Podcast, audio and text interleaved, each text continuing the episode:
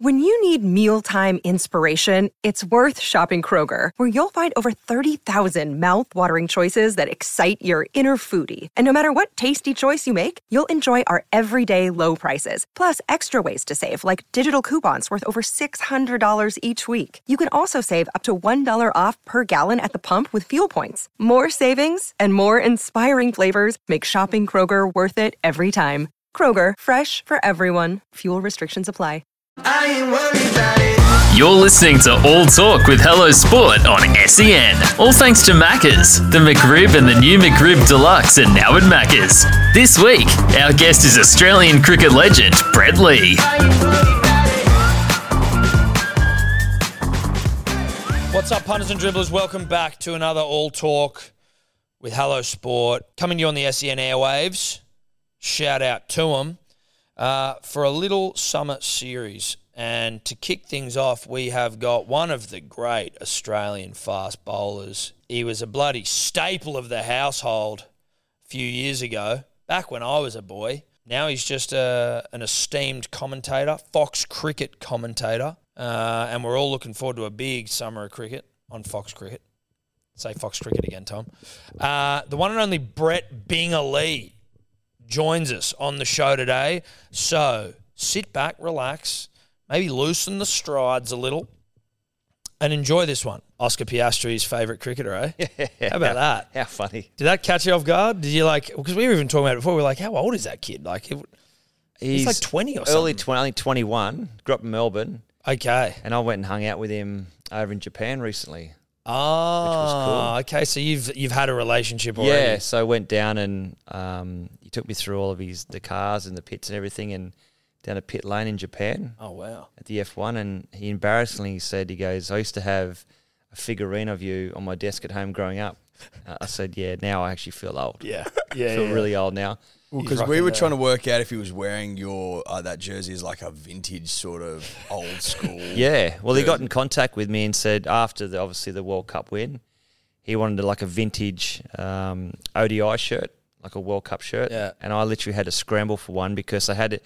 This was on a Tuesday, I believe it was, and I had to get one sent to Brisbane to a friend that was going over to get on a flight to Dubai.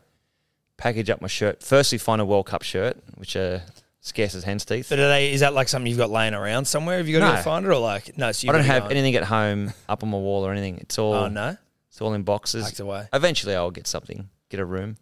A pool room. Yeah, pool room, exactly. How much are those jousting sticks, as they say?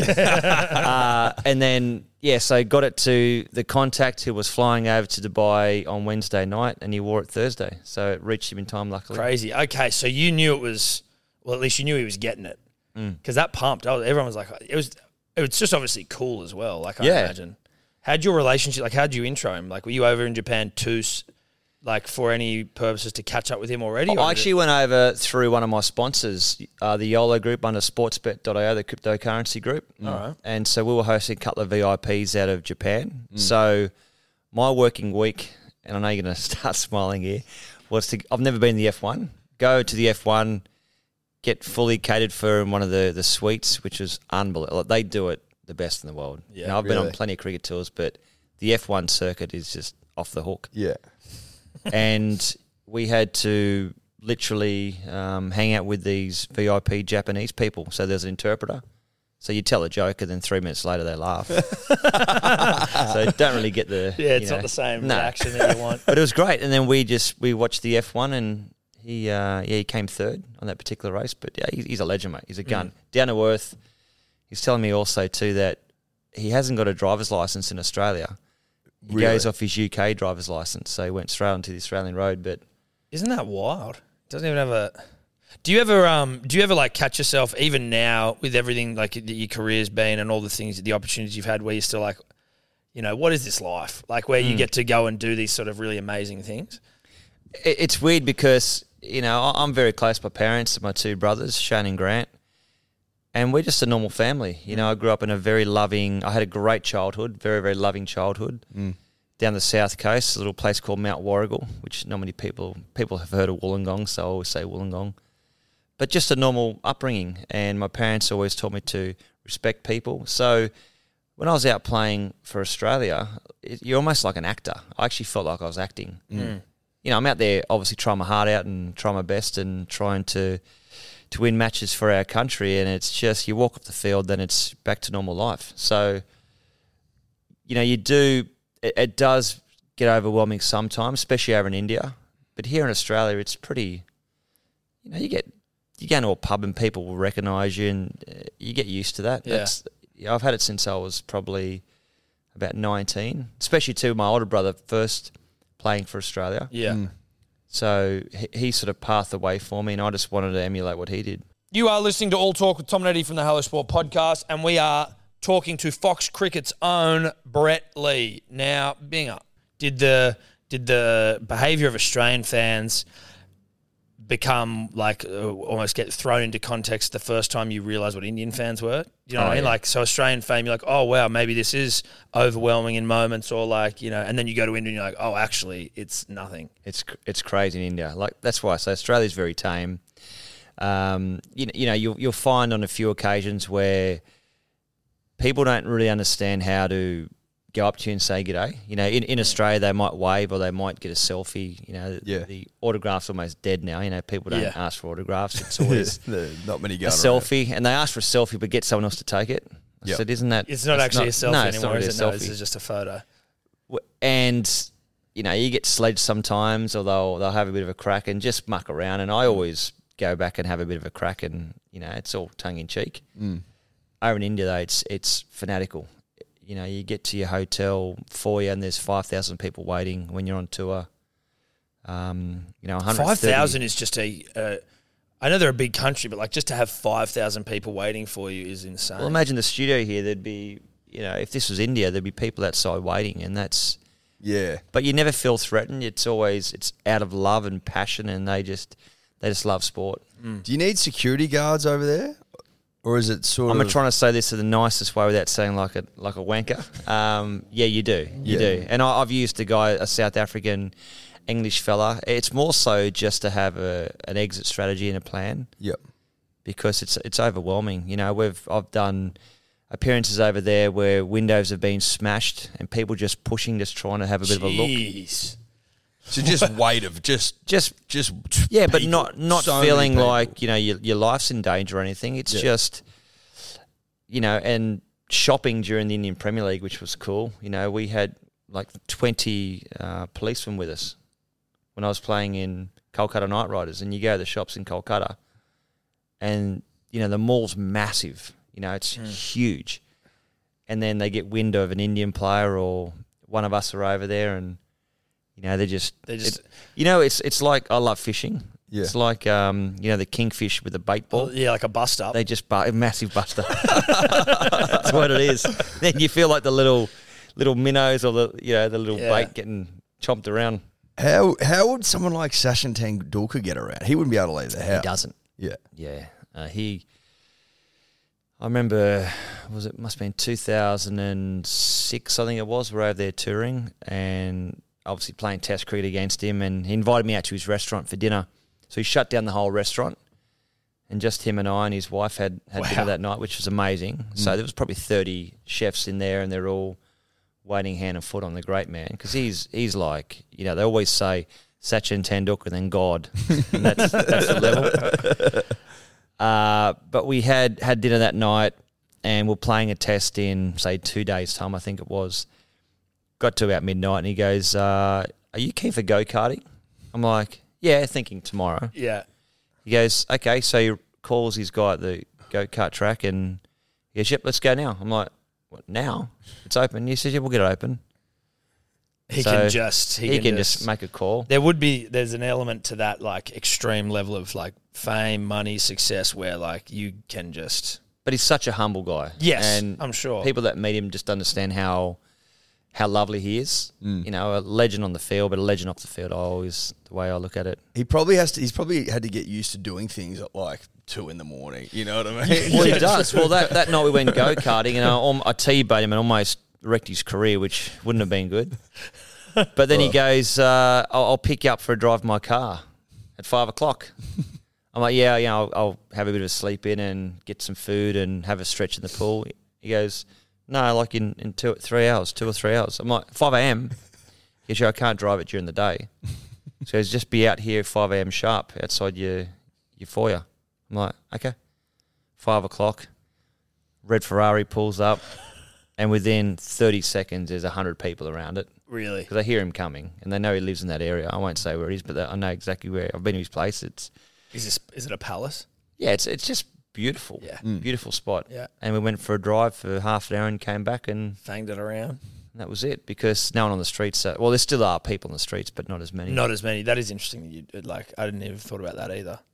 If you're that famous, especially in somewhere like India, you do just Yeah, and you know, you think that when they play cricket over there, there there are 1.5 billion fans in India, but all across the world, there are you know, two, at least two billion people watching. If you're watching the World Cup, there'll be two billion fans that all love Sachin Tendulkar. Mm.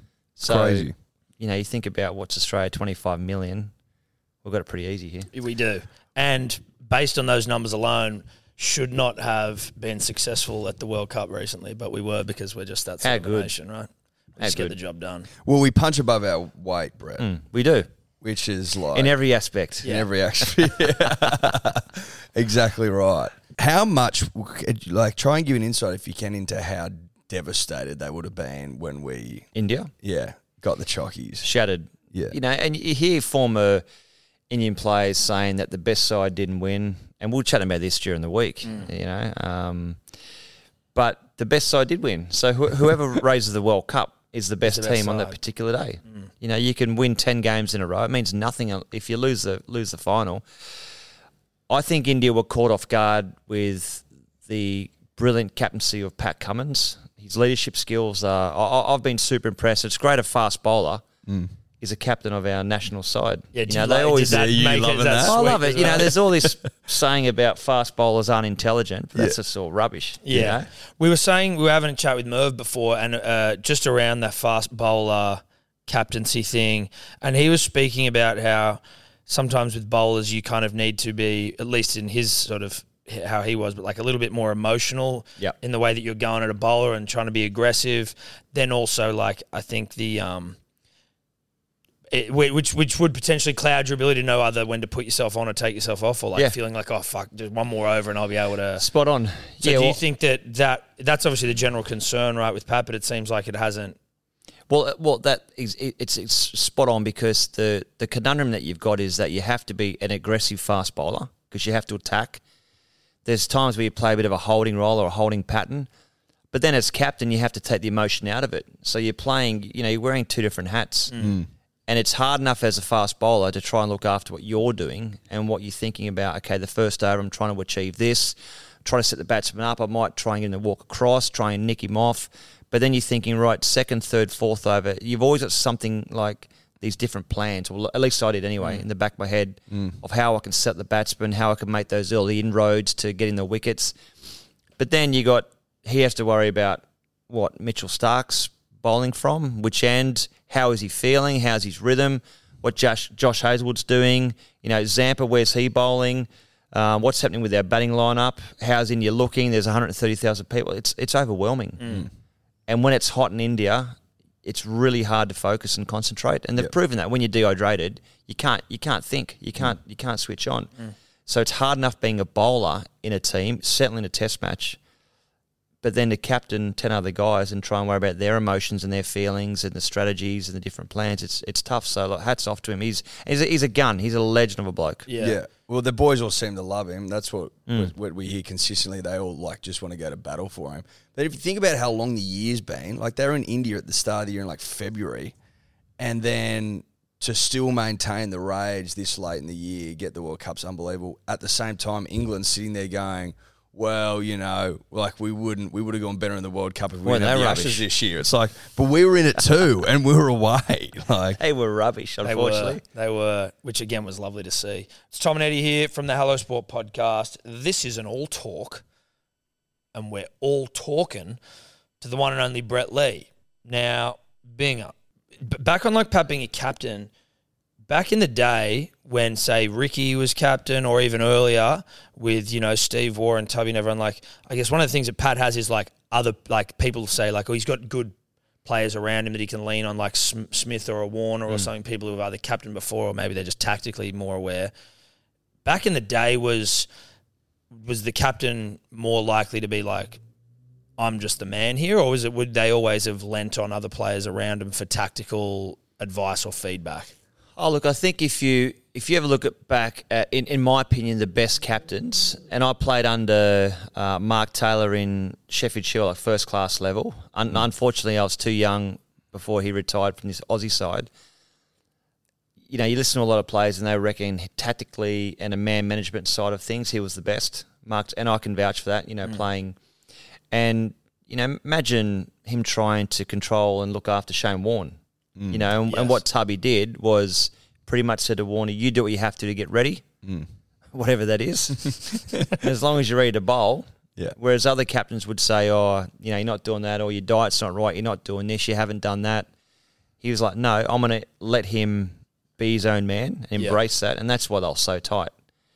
Uh, for me, it was Ricky Ponting, you know, and what Ricky Ponting did, he he had that mindset, he had that belief in um, his players, and it's it's it's it was hard. It, it, different eras have changed, but right back to Allan Border was when he changed the captaincy role, and it was his team. Yep. You know, it wasn't Cricket Australia's team; it was Allan Border's team, in conjunction with Cricket Australia or the ACB back then. when you'd see like players, you know, there's there's usually always someone who's anointed as like the next in line to the captaincy. Mm. Do you see elements within the team when it's like they're maybe trying to like players trying to uh, almost fulfill that role, or like you know, I guess the balance of trying to be like a I might be the next person in line, but I've still got say a Ricky Ponting ahead You of me. You can't like, undermine someone. You can't undermine. Was there And that, that? has would- that has happened. I'm sure. It, I'm It has, sure. it has happened. Does that sort of unsettle the team generally? Yeah, look, it does. But I think going back to your previous question, you know, with Pat Cummins, he has got the experienced campaigners around. But you've also got to give credit to Steve Smith and David Warner, who rightly in their in their own way are great leaders. You know, they are great leaders of, of the cricket team. They have got good cricket brains and they just enhance what Pat Cummins is doing because there's times where, and I'm sure it happens, where mentally Pat needs 10, 15 minutes off. And I'm sure it happens where we'll say to Smudgy, Smudge, can you just have, can you give us 20 minutes rest? Just so I don't have to think. Interesting. Yeah, right. Um, but what you don't want are players trying to get up to that leadership role for whatever reason. You know, because if you look at what does a captain get, what does a captain have? One, it's the prestigious notoriety of being a captain. You know, it's probably the most important job in the country. You know, always say the PM, PM. That's they Australian say, captaincy yeah. is, is right up there. And that'd be spot on, I think. Yeah. Absolutely. And you've got obviously when you look at the commercials, you get a higher rate, you get a better dollar value. You get a captaincy suite on tour. allowance. You get the suite. Yeah, well everyone gets a everyone gets a, their own room now, which is Oh, which is sweet. okay. Different spelling. Uh, but you get a captaincy allowance as well, which you're meant to look after the boys at the bar after a win, whatever. Doesn't always happen. But so what? But that allowance would just be like outside of what you're saying there, where it's like let's shout the boys. What what is a captaincy allowance getting you? It's a very like- good question because I've played under captains that haven't probably uh, used the captaincy allowance the right Name way. 'em. Yeah, which ones? Which ones? So uh, it's been a You blinked twice, How's this I'll go weather through 'em. going? You know, um, every every captain's different. Everyone's got their own. I'm not going to give you a name. um, no, but like the other thing too is that the the pressure. And I think the captaincy allowance can also be looked from a commercial point of view. Is that the stress that brings to the team about? You know, they're always the one in the front of the press. Always have to be doing the interviews, the podcasts, the radios, the you know their day finishes, and they've got two or three hours of, of media to do. So I'm, I'm happy with that extra. You, you commercial. can take it. Yeah, even Pat after the World Cup, he was. I don't know if we were talking about this last week, but like the next morning, while you're seeing all these photos of Head and everyone ripping Mm. and tearing, he was like bleary eyed, walking into a room with the trophy, like going to do all this media, and I was like, wow, that'd be. Yeah, and it's probably the only time as well where I think the press will then realise that if someone turns up and they're not as sharp as they, you know, Pat Cummins is a very he's a sharp character. He's very slick. He's very genuine, and that's the way he, he's a country lad. It's, You know, back at Penrith, he's been brought up in the in the right manner. Um, but he's also let to be human. Yes. You know, and you, and you have to celebrate your wins. I mean, that might be their last World Cup win ever.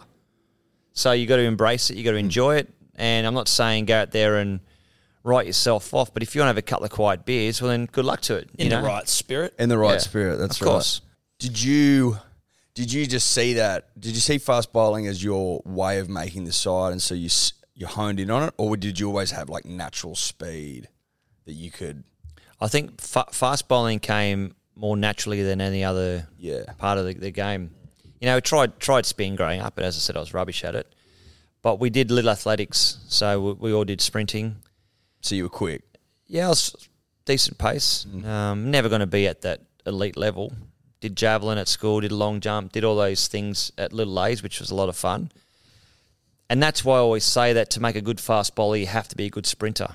So the stuff I've worked with um, with kids coming through from you know 16 onwards that want to be a fast bowler, they've got to be a good sprinter.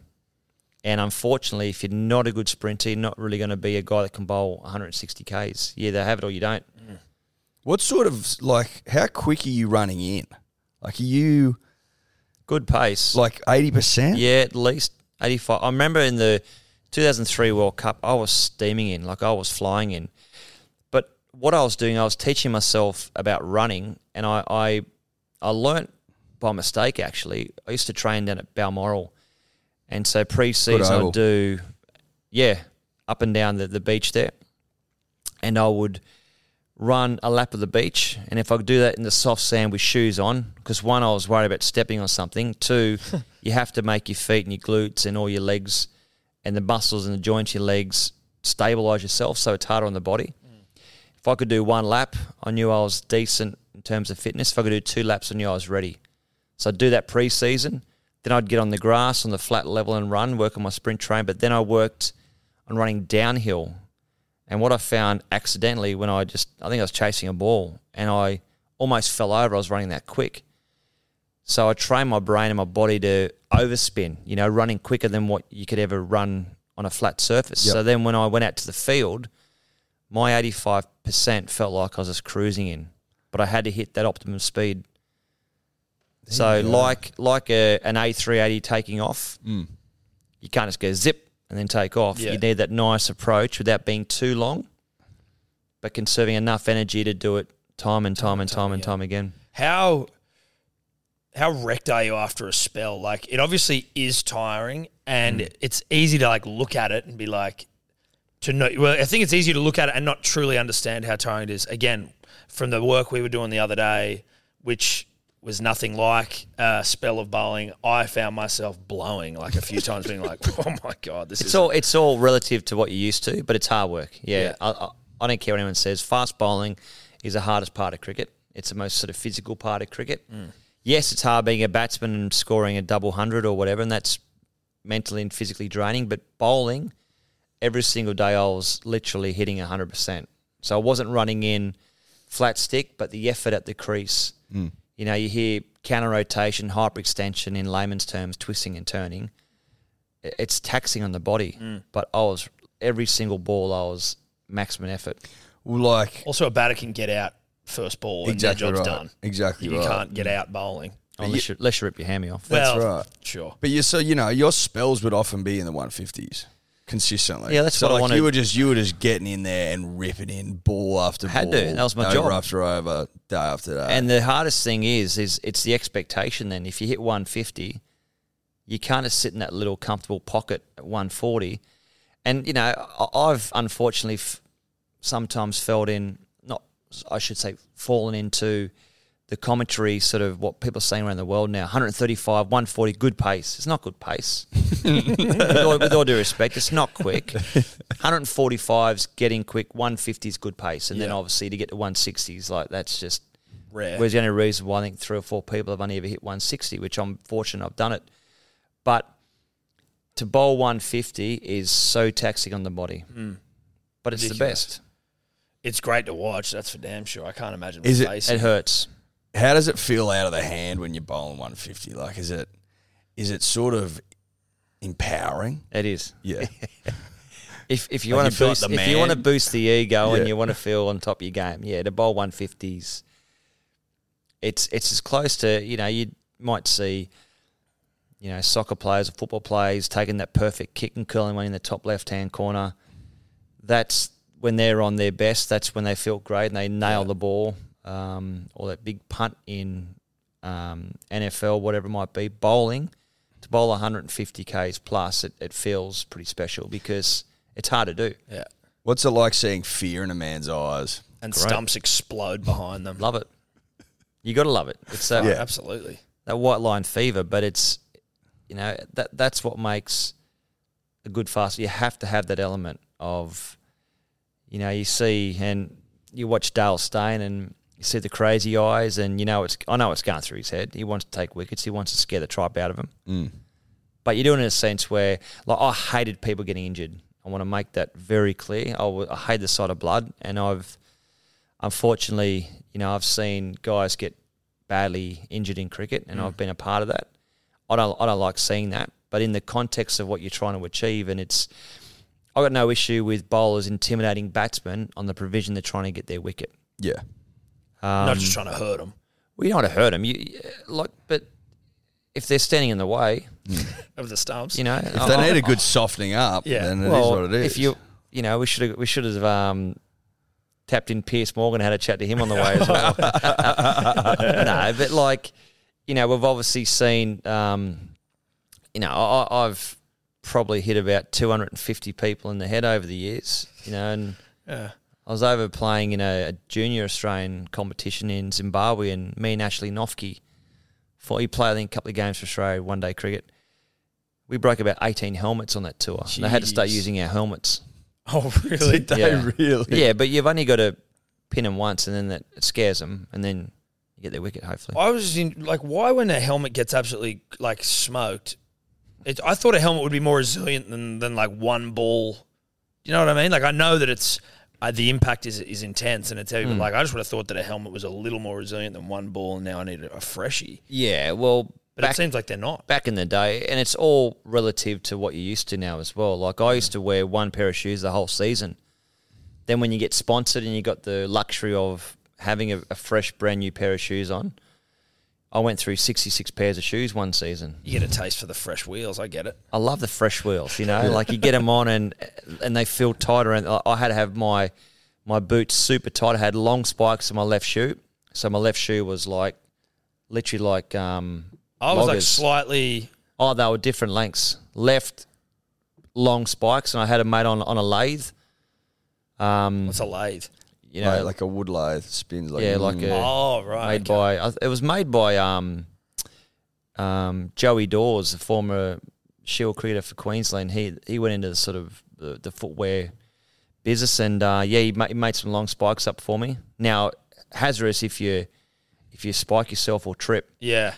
but running and trying to bowl 150 k's every ball, and the power that goes through your front foot. So most bowlers are twice their body weight. I was 16 times my body weight. What? So my foot 16 yeah, times. Yeah, and I'd slam it down. Yeah. I was about 88 kilos, 90 kilos max when I was playing. Mm. So 16 times, that's a lot of weight. 16 times. And then, so that's why I've had six ankle operations. That is why. That's But my foot why. stops dead still. If it slid, I'd lose 20 Ks of pace. Right. So my right foot, I'd never blow out, but the pressure and the power going through in my left foot, which is why I'd explode the shoes in almost every game. Would the physios advise against you having Yeah. longer spikes for that Yeah. reason? Yep. They said you shouldn't be wearing that. It's not good for your, your ankle. It's I good said, for me I said, pace, though. I said, Heather's bowling 120k sweatband swingers. Doesn't excite me. I said, I'd rather be injured. Yeah. So that so that l- extra length in the spike is what allowed you Yeah. to. And you know who loved it? the great SK Warne. Oh yeah. Because by follow through, I'd be ripping up the turf on, Oh, on a oh, good yeah, length. yeah, Of course. He said, Bing, I reckon you should come around the wicket as a right hander. I'm like, nah, mate. Big summer of cricket ahead, punters and dribblers. We're all very excited about it. If you're not, then turn it off right now. We're joined by the one and only Brett Binga Lee. Now, Binga, Do you get back to India much? yeah. You've obviously had Um, you know, you've obviously become quite big over there over the years. A bit of a one of our great exports into India, I would suggest. Thanks, mate. Um, you've done some Bollywood work in the past. Do you want to elaborate on that for us? Un-Indian. Yeah, I I did a that was actually an Australian film with Bollywood flavour, so Okay. designed for that market. So you're right when you said it was a Bollywood film, which it essentially was. Uh, that was done in 2015, and I'd been working with a gentleman called Anupam Sharma, who I did commercials with. He's Australian Indian heritage um, gentleman, lovely fella, and he's done a lot of stuff with the Australian Film Awards and everything. And you know, from 2000 onwards, we've been doing commercials. And he said, one day I want to get you in a feature film. I'm like, yeah, okay. You know, like, Sure. Of course, it's going to happen, right? Yeah. And he said, I've got a uh, a film for you, and I want you to be in. it. I said, yep. And I thought, whites on, little cameo role, go across the screen, catch you later, I'll see you next week type of thing. but didn't realize it was going to be a proper three and a half month filming, and I was a lead actor. I was like, wow. So, and I took it on, and that was, uh, I'm glad I did it. I Yeah. got ribbed from my teammates, but it was fun. I bet I bet they did though, right? Like you can do anything slightly out of the ordinary, and your mates are going to hang shit on you, aren't they? Like Yeah, that's almost that- what's that- the beauty of it. that, that's the Australian culture as well, Yeah. though, and that's why we love being here because you know you get brought back down to earth pretty quickly, and that's you know that was something I learned from my parents is that always don't, don't think you're better than someone else either. So there's always that mindset, but there's always the the mindset that I thought too was like, well, I'm just not a fast bowler either. You know, I want to try the things. I want to try new things and new challenges, and this was a whole, a whole new challenge. So to film for three and a half months and you know do a do a feature film was was amazing. How did you find the moments where you have to like really act, like the in terms of like you know scenes that are a bit more like maybe emotionally involved? Yeah, good question. Uh, tough. Yeah, I thought the 140 pages of dialogue would be the toughest, and the acting would be the easiest mm. to remember the lot. But we we were doing four pages of dialogue a day, which isn't too bad, but it's still, and it wasn't memorize the script word for word. You could ad lib a lot, and you could you know be in, be in the moment. Yep. And I thought when you walk on set on day one, it's the opening scene.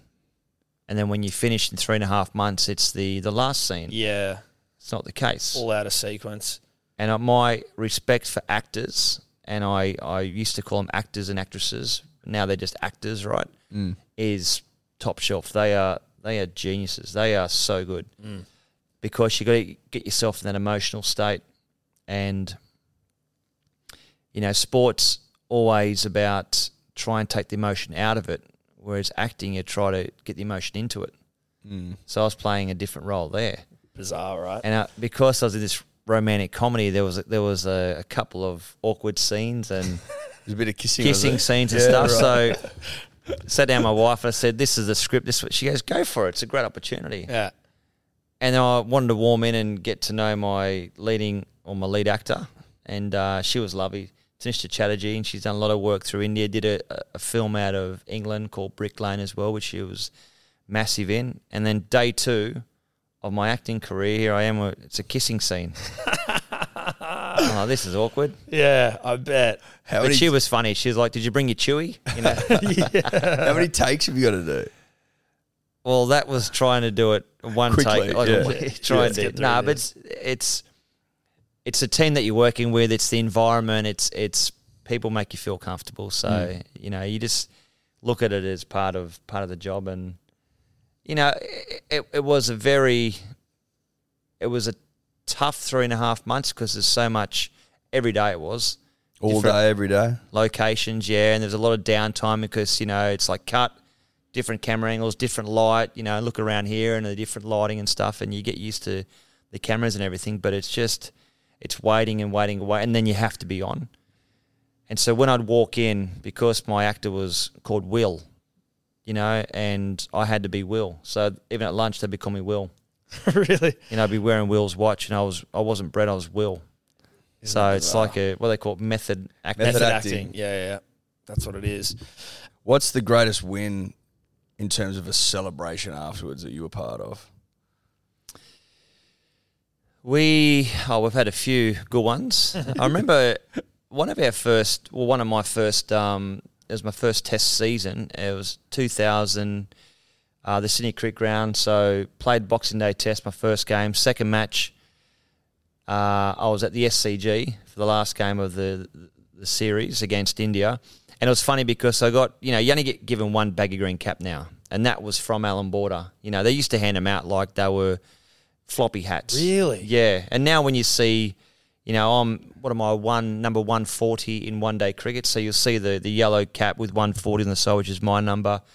Um, you get two or three of them a you know a series, Yes. and they're still very very important, and as equally as important if you don't get the chance to play and wear the baggy and cap in Test cricket.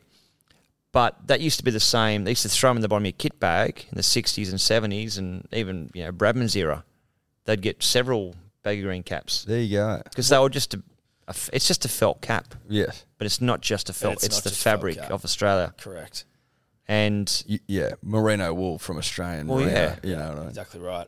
I Uh, should know what color color palette it is, but I don't. Um, green. but green exactly.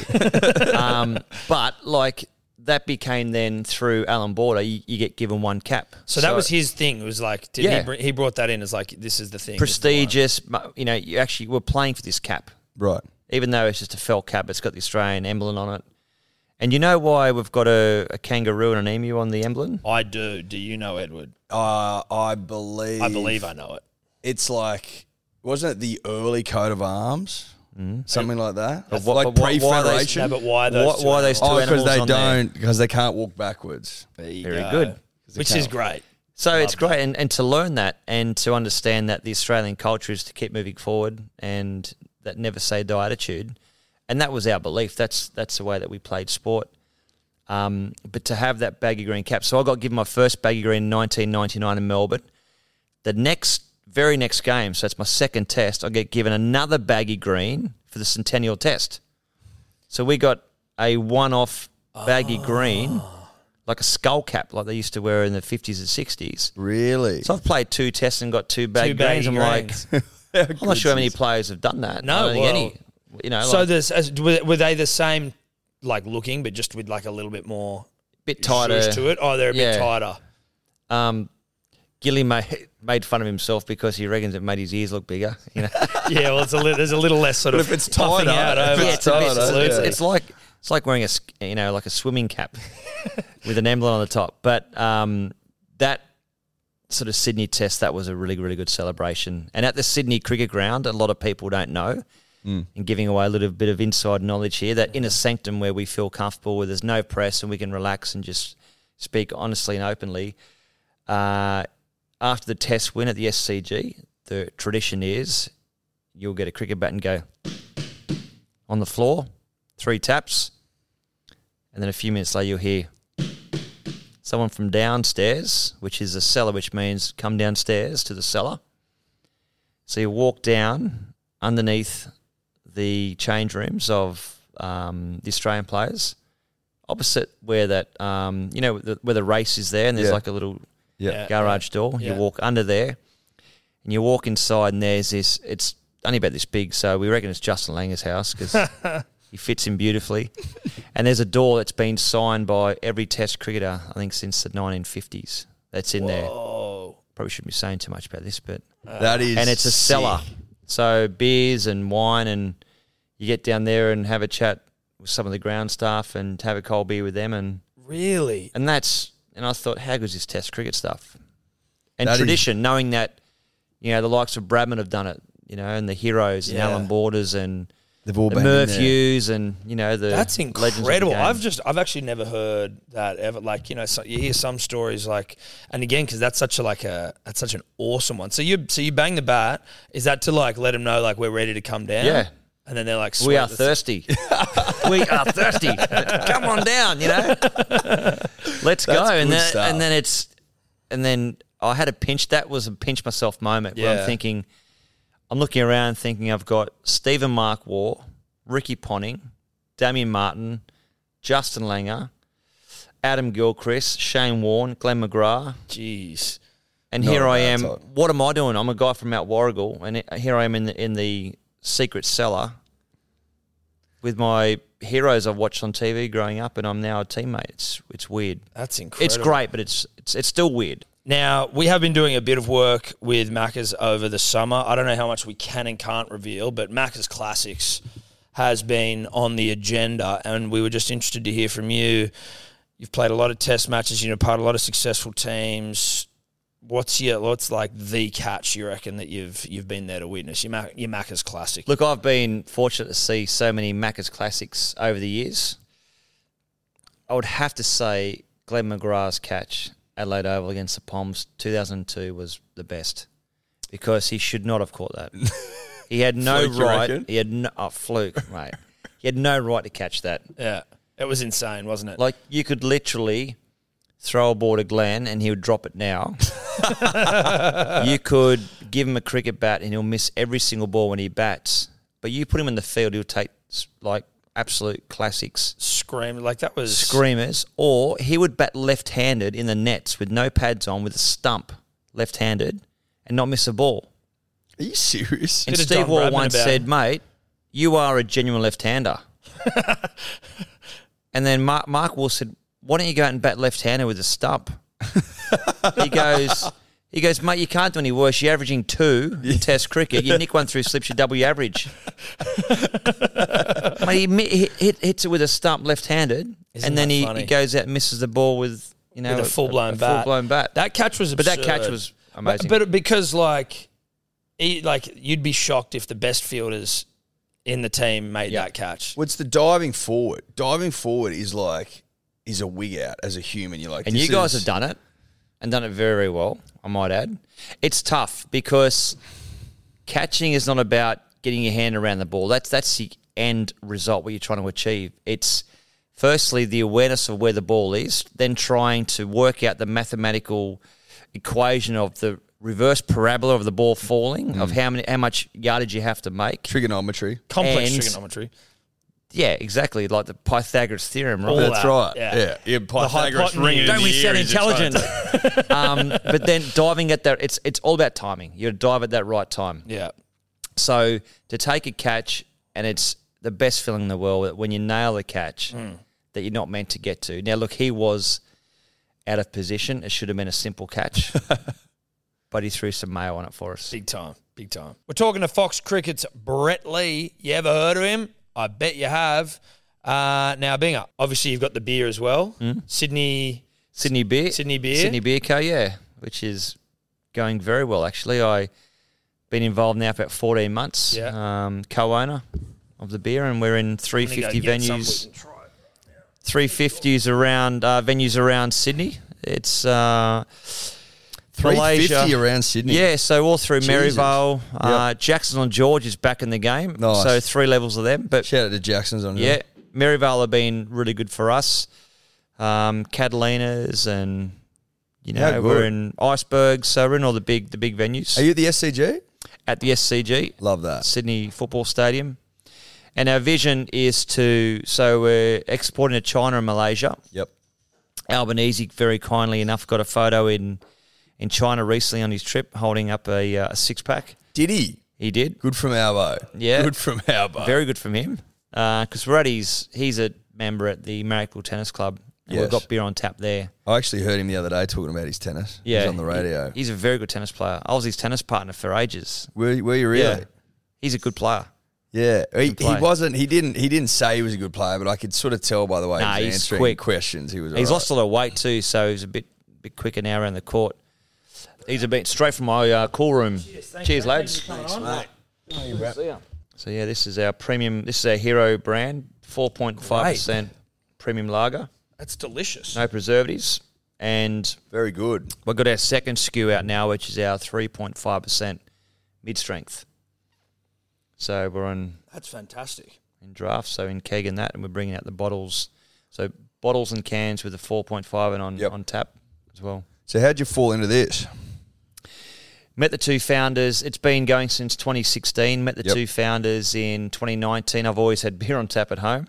Oh, nice. Nice. So, you know, my wife loves interior design decorating and she takes care of all the internals of the house and Mm. I take care of the pizza oven and the, the beer on tap. Yeah. That's almost like the dream when you're younger. It's like, you know, what am I going to have in my house? It's like, I'm going to have beers on tap, a pizza oven. Have you got like a home theater? Surely. Come on, Yeah. what else are you got? Well, you got to enjoy life. Yeah, you do. Absolutely. But like you know, you, and the thing is, you, but you work your ass off in every aspect to to get the finer things in life, and you got to Yeah. enjoy it, right? Absolutely. Couldn't agree more. Um, so I, I think about the days where in Adelaide, that second day of the, the test, and your body's screaming, and it's that's paying for itself now because you you've earned it. But yeah. you're never better than anyone else. You never like get appreciated and, and Mm. Respect things. But um, no, that so yeah. Tried the beer. My favourite tasting lager I've ever had.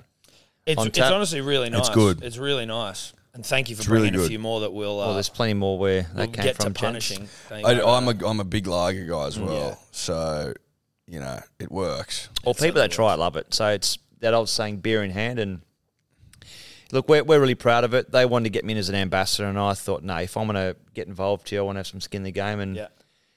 You know, got myself into, you know, ownership, equity stake, and um, I love it. I just, I, I, I love going into, and we, we'd like just walk in different venues now and say, this is us, this is what we're doing. Give us a shot because we're not trying to compete with the big brands like, you know, the two, um, you know, Lion Nathan, CUB, they hold. I didn't real you got to upskill yourself very quickly. I didn't, I didn't realize that when you walk into a pub, if there are 10 taps, nine taps on general are contracted taps, mm. Mm. and one tap is left for like the little independents called a swinging tap, and that's us. So we're fighting for that one tap per sort of 10 taps, if that makes sense. Yes. And we have got to find a way to activate and pull b- more beer through taps, which we which we can do. It sounds like you're doing well. 200 or something, was it? 350, 350. venues. Yeah, and we've got, uh, I'll tell you, it's come It's a lot on of board swing now. taps. That is. We've got Matt Nable, the actor. Yeah, Matty Matty Nades, Nades. yes. So he's a, he's a rip. So he's former Bogues before he started his acting career and writing career. Yeah. So he's always been his dream is to always uh, voice over because he's a voice of Fox as well. Oh, yeah. He's no, got a great fucking voice. Matty Great Nabes voice. is Matty Nabes is Fox uh, rug- Fox League Yeah. reps. Uh, and his dream was to voice a beer ad. oh, really? So he's putting together now some different ideas. We've got a whole marketing team and a CEO and a, a GM now, and it's fun. How good. Jesus, so it's it's coming along. Fox Cricket have got their sort of season launch this Friday, Yep. December 1. Where's that taking place? Parramatta? It is, yep. And we've got a lovely lunch on afterwards. Look, working and having the opportunity firstly to work at Fox is incredible. Yeah. because, and I wouldn't say this to Patrick Delany, you'll probably watch this, but getting paid to do something that you love and to be with your, your old teammates and talk about the game that we all love is just, it's a joke. It's mm. so good. Yeah.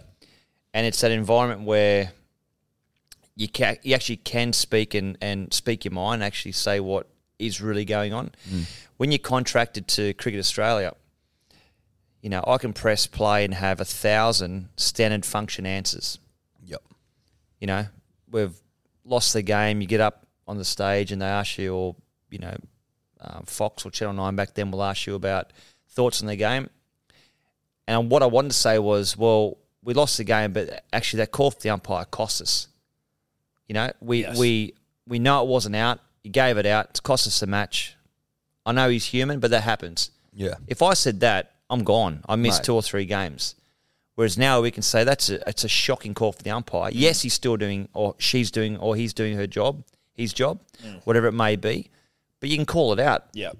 It, it's the, it's that that pub test And the freedom to actually speak honestly. to in the express yourself. Yeah, because that that's our you know we're actually getting paid to express our views. And obviously, there's you know you swim between the flags, but mm. you can you got a lot more reign as to what you can say. Whereas I think back when you're playing, you're almost a robot. Yeah. Yeah. Uh, it's, I mean, it's hard. you can that's why that's why podcasts like this are great. You exactly right. Awesome. Well, mate, thank you Great very much hear. for coming on.